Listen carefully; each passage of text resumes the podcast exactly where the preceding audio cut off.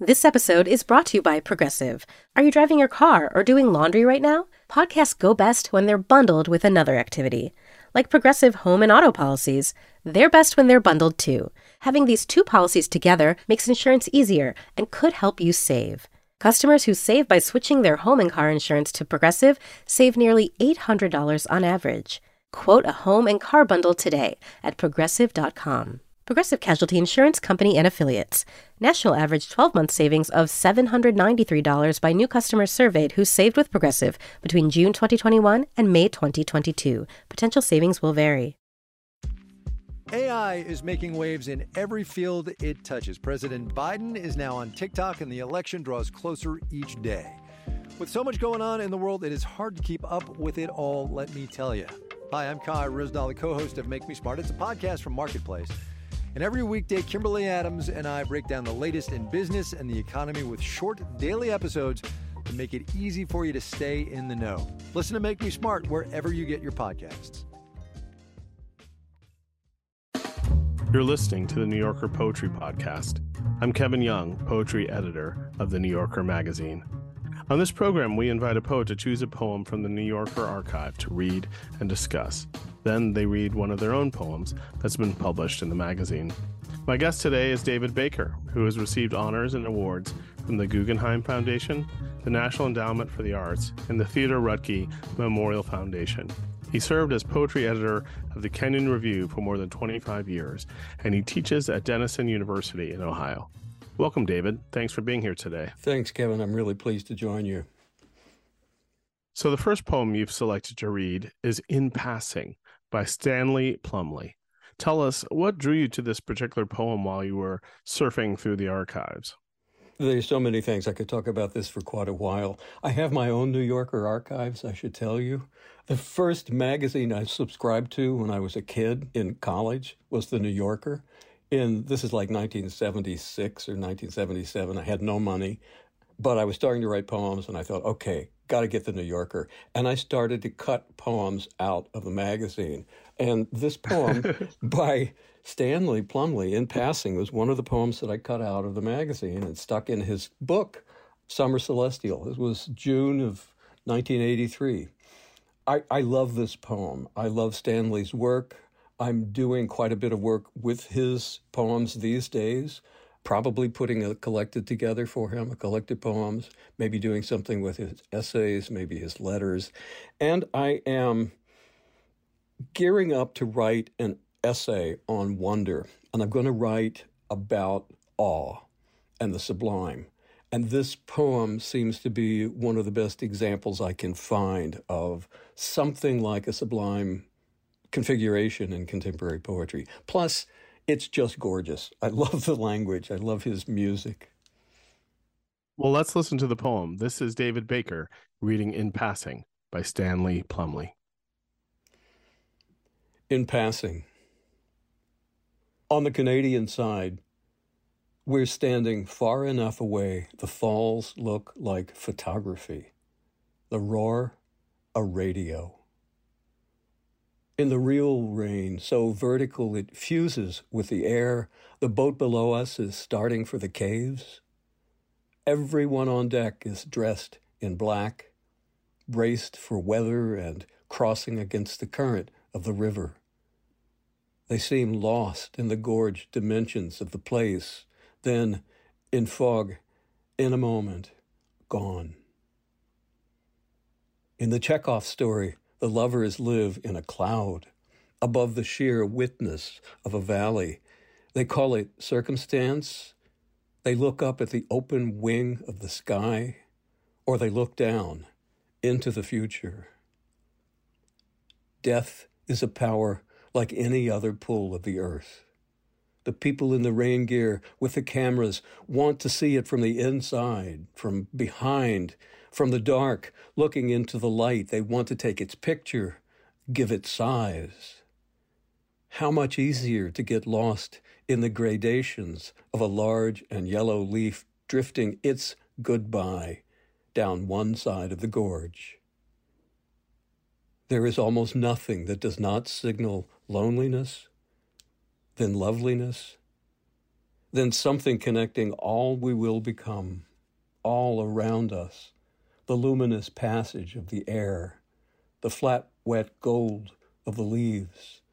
I will never love you more than at this moment, here in October, the new rain rising slowly from the river.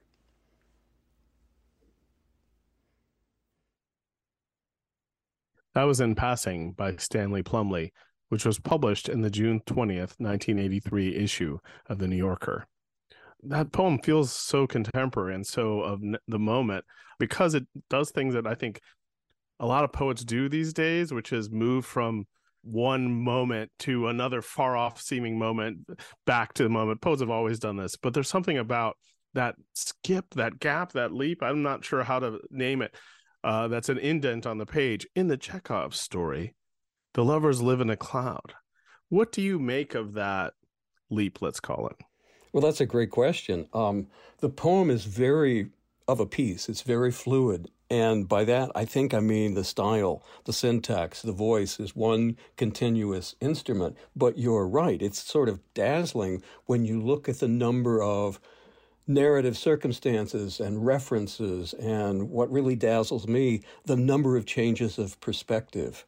Stanley was writing about that as a lyric tactic in the 70s, something he called the prose lyric, which is according to Stanley, how a lyric poem can be made to configure complicated narratives.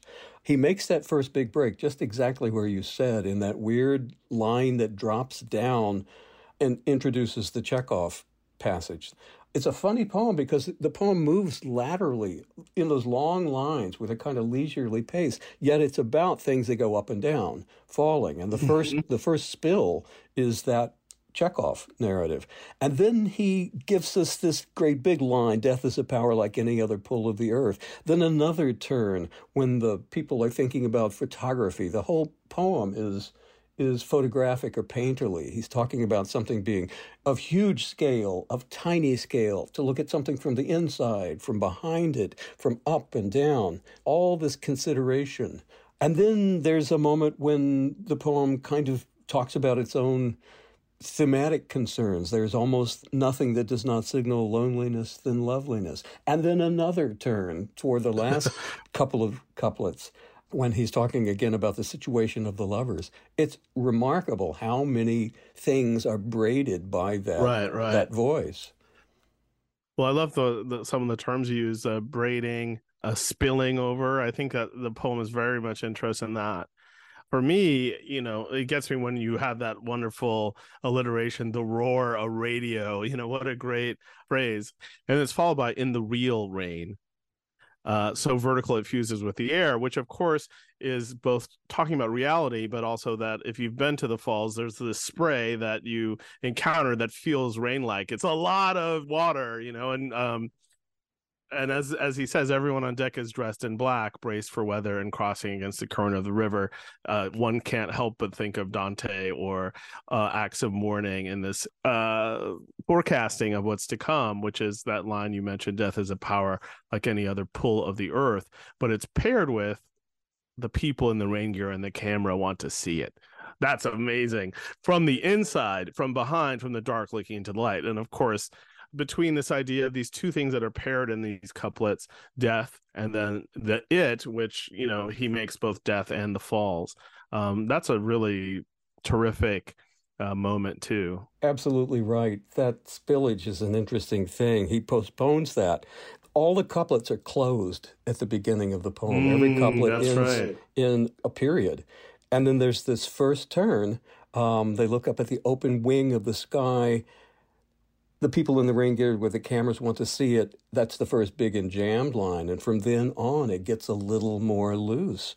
Everything is moving down the water, the leaf, the people's desire to leap, to jump until the very end when that little bit of mist that you're talking about is rising back up. There's a kind of mm-hmm. rejuvenative, mm-hmm. hopeful moment in there. I was thinking about, you were talking about the roar of radio. I got crazy about this poem at some point and began to notice those coupled sounds in each line. Yeah. Falls, photography, roar, radio, real, rain, boat below it. that's the sort of coupling of alliteration from Anglo Saxon poetry. And he's doing those in half lines through the first half of the poem. Really a beautiful effect. Yeah, it is. Those Anglo-Saxon words too. Um, but even the later on where it's death is a power like any other pull of the earth, the people and the rain gear with the cameras want to see it. You know, there's a kind of uh, roar, if, if you will, in the poem. That er is in the last line of the poem again, that closes it, the real, the new rain sure. rising slowly from the river. For all his visual capability, Stanley was an art major in college and then an art history major before he changed to English. He he wanted to be a painter, and he he told me once I, I can't draw, so I couldn't do it. For for all the visual stuff, he's got this beautiful musician's ear for for the sounds of letters. Well, and I think these leaps, these spills, I think they appeal to us because they feel like how life can kind of feel maybe as a modern person walking around, which is to say, one even in the midst of such natural beauty is thinking about photography is thinking about literature is connected to the kind of representations let's call it of life as we enter life. Is that something you think happens in the poem? I think that's what the poem's about. I think you're exactly right. We go to a place even a corny place like niagara falls a place full of cliches because it is so beautiful and we are drawn there. We're often drawn there with our beloveds. This is a love poem as well as it is a, a poem about dying or death or erasure. We go there because we love the beauty of the spectacle and it scares us. That terror of being so close to the edge, of walking out, holding on to the railing, wherever we go to some sort of huge overlook um, is part of the, the narrative formula of the sublime. We see the beautiful thing, we get closer to the beautiful thing. Rilke says every angel's terrifying. We get scared. And part of our fear is that we'd like to step off the edge. We could do mm. that. We could imagine, I want to fly. It would only last five seconds, but I would know something in those five seconds that I will never know any other way. And the mm. thing that scares us is our own cognitive desire to go inside that beauty or to jump. And then we step back, we restore our stability. I mean, that's what ecstasy means to be out of one's position, ecstasis, out of place. And it's that restoring of our footing, grabbing hold of the hand railing again, or stepping back from the edge that restores us to our stable selves, our social selves. That whole narrative is um, clarified in this poem. Can you tell I'm getting ready to write about it? You're the world's expert right now on uh, you know all of this. It's like reading Tintern Abbey and looking down that sure. big expanse. Well, it's a romantic poem, big R romantic in that way, right? And it's also a lower R romantic. Right. And I wondered while you were talking about the sublime, is the beloved another thing that grounds the speaker or us? I don't know if the beloved grounds the speaker or terrifies, or probably both. And it's this evasive paradox that the poem is about, and especially in that ending, in that declaration, I will never love you more than at this moment, which seems like a magnitude. I love you as big as, the, as Niagara Falls, and this is endless. But if you hear it another way, it's also an admission or an apology.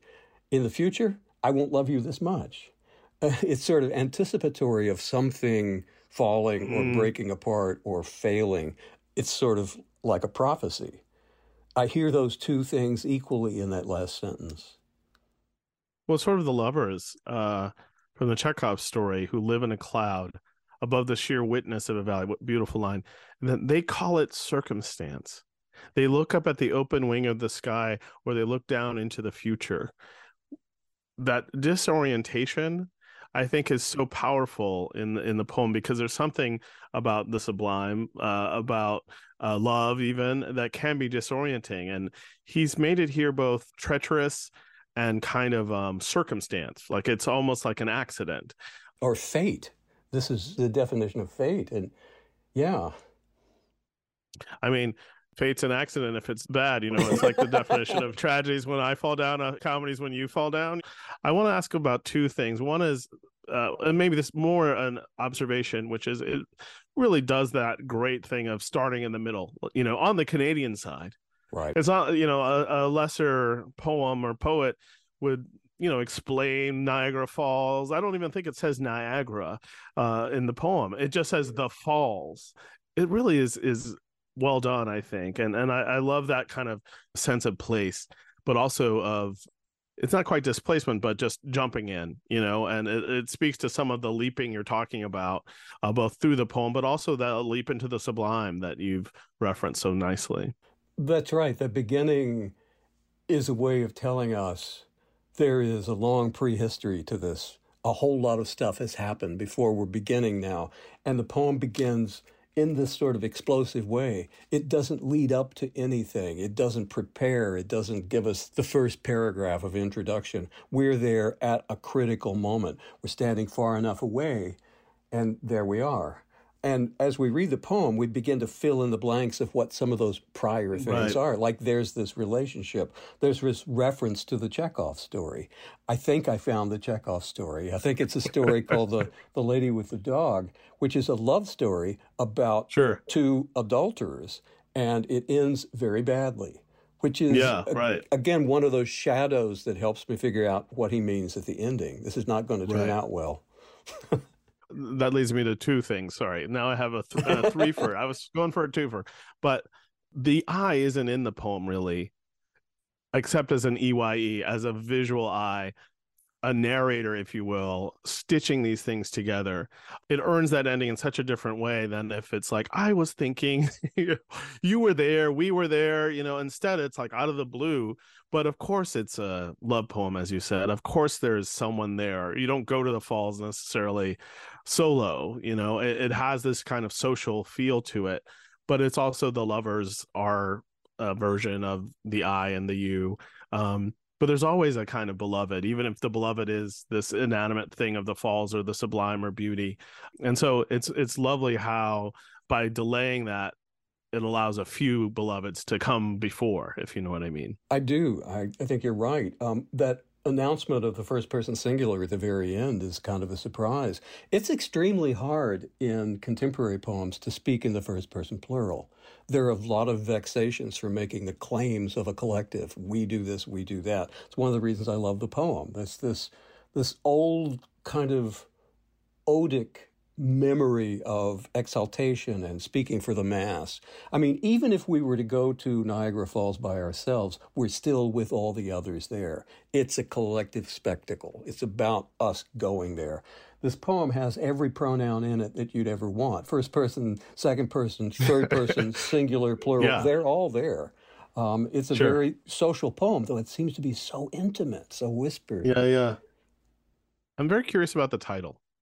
That's yeah. the last thing I want to ask about because I must confess the title feels far less grand than the things we're talking about, though it seems playful in the ways that the poem is. How do you take this in passing? Uh, is it a kind of tossed off gesture? Is it saying about passing and passing away and passing through and uh, passing over, all those kind of meanings? How do you take it? Stanley never did anything accidentally or casually in a poem. It has a kind of purposeful, multiple meaning. Um, its first meaning is, just as you said, sort of offhand. We say something in passing. Oh, it's a passing comment. And then on closer speculation, if we pass something, we're going past it, we're going beyond it. That's the gerund function. This is in passing as we fall, as we pass each other. And finally, we say about someone that they passed um, as sure. an elegiac summary.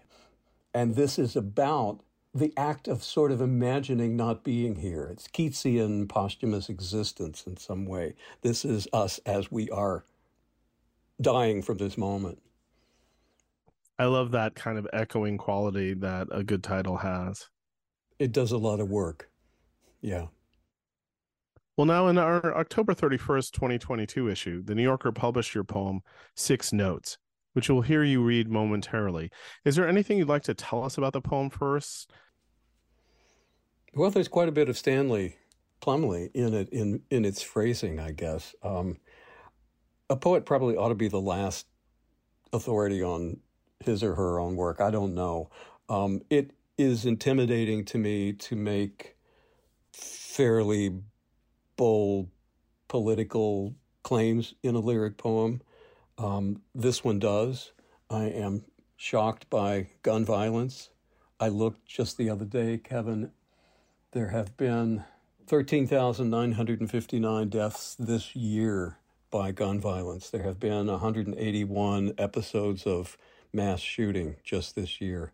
I, I don't know how to do that in a poem, how to talk about that. And I also don't know how I could write a poem without trying to talk about things, big social things like that. Um, so that was in my mind. Um, and to agree a little bit with with John Berryman, who's got a line in this poem, um, "We must not say so." He says in one of his weird dream songs, he's talking about boredom. Life, friends, is boring. We must not say so. And then he goes on to talk about being boring after he says we shouldn't talk about it. Literature is boring, especially great literature. Especially you know. great literature. What a great line. Yeah. Well, here's David Baker reading his poem, Six Notes. Six Notes. Come down to us. Come down with your song, little wren. The world is in pieces. We must not say so. In the dark hours, in the nearest branches, I hear you thrum. The deer come to die beside the creek. Mud, the color of walnut stain, reek and runoff from the new development there beyond the woods. Rib and skull, no jawbone. It makes a soundless scream. I hope for peace when I walk here, sometimes in the dark. If not peace, clarity. If not clarity, at least a place to breathe. Else I'll scream too. Come down, little dove, far above the bay. I hear you in a thirsty palm or up beyond the rocks, a windy reed of song. Blue sun, blue cloud above the sweeping bay. Sometimes we have to say so. I don't know how. A man, a boy, an anger with no tongue took his automatic rifle to school today. The report we hear, discharge, echo, is the sound of sorrow, reloading. No matter where we walk, we hear it call. Little wing, little creek, little bay, dark hour, come down with your beaks of mourning and blood. That was Six Notes by David Baker. You come to the New Yorker Radio Hour for conversations that go deeper with people you really want to hear from, whether it's Bruce Springsteen or Questlove or Olivia Rodrigo, Liz Cheney, or the godfather of artificial intelligence, Geoffrey Hinton or some of my extraordinarily well informed colleagues at The New Yorker. So join us every week on The New Yorker Radio Hour, wherever you listen to podcasts. I thought since we ended with the title of Stanley's poem, maybe we could start with your title. Because these are more than notes to my mind, but I would think that the notes form, let's call it, it lets you talk speculatively and say things like sometimes we have to say so i don't know how and then these kind of recastings which i think are quite beautiful in the poem a man a boy and anger with no tongue these are all the same but also kind of getting more specific or getting more pertinent to the moment that ends the poem and, and echoes throughout. Um, i wonder how that notes came to you. Is that a form you've employed before? Were you thinking about it in this way or it just how it felt for you? You know like stanley's title i hope this one's doing several things. It is notational. My poems begin i take notes we all do Um, and it happens that there are six sections in this poem, so six notes. But really dominant in the poem to me is the sound of those birds, the songs that the birds sing, and the different notes that, say, a wren or a dove makes, or a gun. And there are sort of six dominant sounds or absences of sound in this poem, six notes to that melody or to that chord, or if not sound, then that soundless scream. So I was thinking about that too, sort of musical notes and the notational and the sectional as I was trying to figure out the title. I love how you knit the notes together. There is this we, which you said it was impossible to put in a poem or, or dangerous somehow, but I think it works really well um, because this is we as a society, um, but also, as you sort of said, this poetic we of this lineage of lyric or poetry. And to reference Berryman is also to reference some of that kind of sense of violence that he talks about, where he says, My mother has your shotgun about his father uh, who killed himself. There's this kind of echo uh, in the poem. I'm really interested in you kind of refer to them these kind of moments of let's call them emptiness rib and skull. No jawbone. It makes a soundless scream. I hope for peace when i walk here sometimes in the dark. And then it allows you to say these kind of big things that i'm not sure i can get away if not peace clarity. I can't put clarity in a poem. How did that come for you? And and is that part of your own kinds of leaps? I guess so. It, you know, the poem requires that sort of hollowing out of landscape or of of self. I don't think it's impossible to speak in the we. By the way, I, I, I do think it's a real vexation. It's a problem. Yes, yes, which sure. is then attractive for me to try to figure out how to do it. How do I write about gun violence? Um, I don't. I have no idea. So let's try that. How do I write about global warming? I don't know. Let's try that. And so I guess it does have to do with well, thinking about Stanley's poem, sort of stepping off that edge. This I'm going to say a very big thing and it could fall flat. It very well might. But if I don't take the step, then I'm just crawling along. And do you see that as by invoking the birds, the wren, the dove, you know, which of course is a symbol of peace, a symbol of sort of the flood and and possibility after, I suppose. Is that something you're aware of? I, something at some point I'm thinking about, yeah. I think about that as an invocation at the very beginning. Come down to us, as we say in Greek epic to the gods, come down to us. Um, but here it's not so much an invocation as a sort of desperate, a beseeching, please come down here.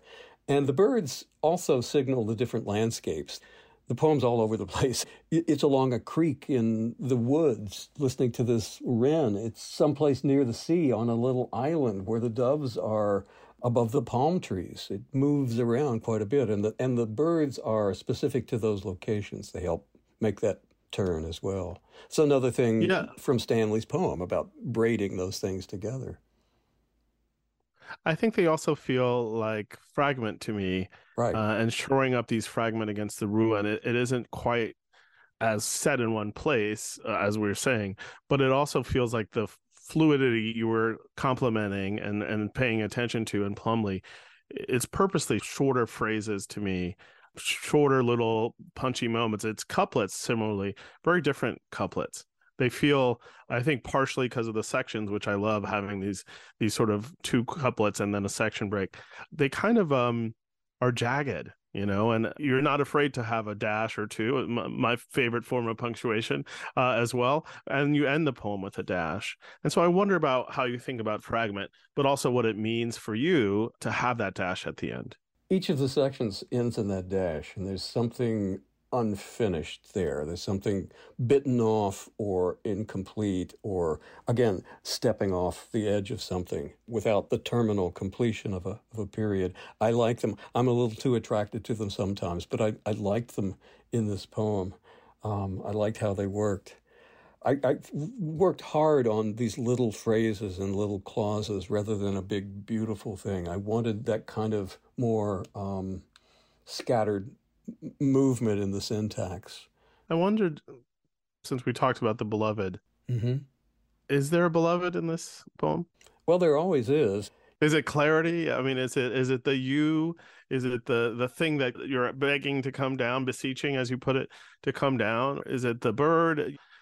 And maybe it moves around, but I'm just curious if there is. Well, I don't know. Grammatically, in the we, there has to be an I and a and a you to make a we. If this is a beloved, this is the ode's problem. The beloved is sort of the whole community, all of us. And as the poem says, no matter where we walk, we're on this little island, we're walking along this creek, we're in this real estate development. No matter where we walk, we hear it call. This sound of the bird, which is beautiful and terrible at the end. Those beaks have blood on them. Those gods mm-hmm. have come down to us, and look what they've done. There's something about the the destroyer or the rough beast or something feasting on this blood a terrible angel, perhaps. There he is again, yeah, or she, yeah. I um love that sort of little wing, little creek, little bay, dark hour. You know, you set us up and then change with the little, and uh, I think it really rises and falls throughout the poem. The poem, I think, when I first encountered it, I think I thought of it as as more descent, but I, hearing it again, I, I feel like it it really is uh, rising and falling those notes. It may be. I, I, I would like to think that that is the case. That little phrase of the little wing, the little creek, is sort of a catalog of the different characters in the poem or the different locations in the poem. All of these together, this is always the case. Come down wherever you are. I want to ask you about editing because yeah. you're you've edited for a long time you edited me and uh, which i appreciate and thank you. But i think it isn't always and it isn't always now that people have such a long tenure at, at such a space.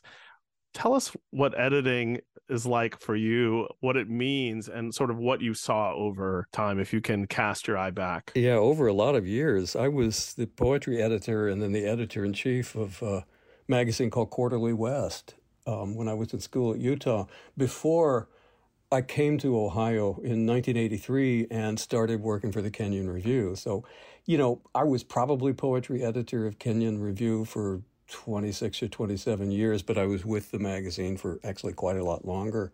Um, things changed over over those years. It's staggering the numbers of people sending manuscripts now. I mean, you know this more than anybody in the universe, I imagine.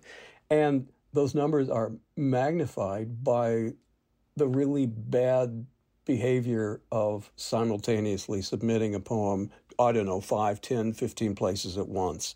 Um, it's impossible to keep up. I, I, I, ended up getting really worn out by trying to do that. When I was doing the Kenyon Review poetry full time, when I say full time, I had no release time to do it. I didn't work for Kenyon. I didn't make a salary there. I just read the poems. And there was a lot of times when I read them all and then couldn't. Now, having said that, the bad news, the good news is that there's so much good work of so many kinds so many voices, so many inclusions. It it used to be the case that you know this is 30 years ago, 40 years ago. You'd see a, a, a sonnet, and that would mean something political to you. Um, this is going to be retro. This is going to be a, a, a little bit academic, and you'd see something free verse or something even more fractured, and that would mean something kind of daring. And those things don't hold true anymore. Some of the most audacious poems are formal these days. Some of the most boring toss away poems seem to look like they're this postmodern experiment in something, and they're not. There's so much great work. Yeah, I love that. Uh, I think that's totally true that there's a real variety in world poetry and American poetry. Um, you talk about politics too. Did you see poetry contend with politics in different ways? Because as you say, you have to write about the world around you. It, it's strange to avoid it uh, assiduously, but I would say there was a time in American poetry when there'd be debates like, can poetry be political? Is it allowed? You know, like who will come and stop us? I think that sound to me like craziness now, but you know what do you make of the this moment i guess i think there was a time when it was less common to find a political assertion in poems but as i say that then i think well adrienne rich Galway Kinnell, Ishmael Reed, oh, I don't know, Walt Whitman. Audre Lorde, Langston, you know, we can go down a list of people. Yeah. It may be the case that poems with a really alert political or social narrative were fewer in number. Mm-hmm. And you almost worry now that there's people trying so much to write a kind of politically aware poem that they forgot the poem part. That's happening as well too. Um, but yeah, I, I think one of the many doors that are open right now is is a poem for some astute social aptitude as part of the narrative of poem and not just its its deep background. Well, and I think that's one of the things, circling back to your poem, that I like about your poem a lot is that you have this we, and a poet like Seamus Heaney, to me, is able to make himself culpable in whatever he's examining and critiquing. You know, he doesn't say, I'm far away. He said, I will stand at the railing and connive in civilized outrage. Uh, that's a bad rendering of a beautiful line. But I think that's really important to have that kind of sense of the self not being distant and, and kind of witnessing in a pure way, but witnessing in the sort of way that you're more than a bystander. You're also the poet looking. Uh, there's something about that complexity of that that I think the best uh, writers try to wrestle with. And to me, in your poem, there's a feeling of the sorrow that isn't just the the man the boy the anger. It's also the self uh speaking through the sorrow for you know a broader world that is in pieces. You said the best word. You said the most accurate thing when you talked about culpability. That's the secret to writing it seemed to me a politically aware poem. I read a lot of politically driven poems that have no sense of guilt or culpability that are merely about blame or accusation or the poet declaring he or she is the victim. Um, we have in us the capability to hurt somebody and to do harm. Not only that, we'll do it. There will come a time when we do it. Now, now write your poem knowing that, um, that you are complicit and culpable to whatever damages are being done. And it's not enough, as you said, to stand off in the distance and name those damages or name those bad things. You have to be right in the middle of it and um, at least shouldering some of the blame. Well, that sounded very certain. I don't know. yeah, you you know what you're talking about. Um, I do think also there's a kind of um, yeah, like I feel like this poet, the poet of six notes, also knows that the next poem might be a different poem entirely, but also a poem that has a different perspective on the same thing. I don't know. There's something about your perspective shifting that I think is really powerful too. Um, that sounds great to me. I, I, probably don't have much access to that since I'm, you know, I have one perspective on that. I, I, would like to think that that's true. Yeah. Yeah. Well, it's a beautiful poem, and thanks for sharing it with us. And thanks so much, David, for talking with us today. It's been a real pleasure talking with you. Thank you. Six Notes by David Baker, as well as Stanley Plumly's In Passing, can be found on NewYorker.com. Stanley Plumly's last book was Middle Distance. David Baker's most recent poetry collection is Whale Fall. You may subscribe to this podcast, the Fiction Podcast, the Writer's Voice Podcast, and the Politics and More Podcast by searching for The New Yorker in your podcast app. You can hear more poetry read by the authors on NewYorker.com and the New Yorker app, available from the App Store or from Google Play. The theme music is The Corner by Christian Scott aTunde Adjuah, courtesy of Stretch Music and Rope-a-Dope. The New Yorker Poetry Podcast is produced by Michelle Moses, with help from Hannah Eisenman.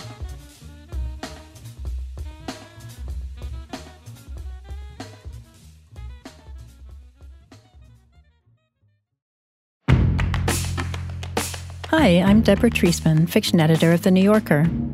Each week on the Writer's Voice podcast, New Yorker fiction writers read their newly published stories from the magazine. You can hear from authors like Colson Whitehead, Turner nudged Elwood, who had a look of horror on his face. They saw it. Griff wasn't going down. He was going to go for it, no matter what happened after. Or Joy Williams. Her father was silent. Slowly, he passed his hand over his hair. This usually meant that he was traveling to a place immune to her presence, a place that indeed contradicted her presence. She might as well go to lunch. Listen to news stories or dive into our archive of great fiction. You can find the work of your favorite fiction writers and discover new ones. Listen and follow The Writer's Voice wherever you get your podcasts.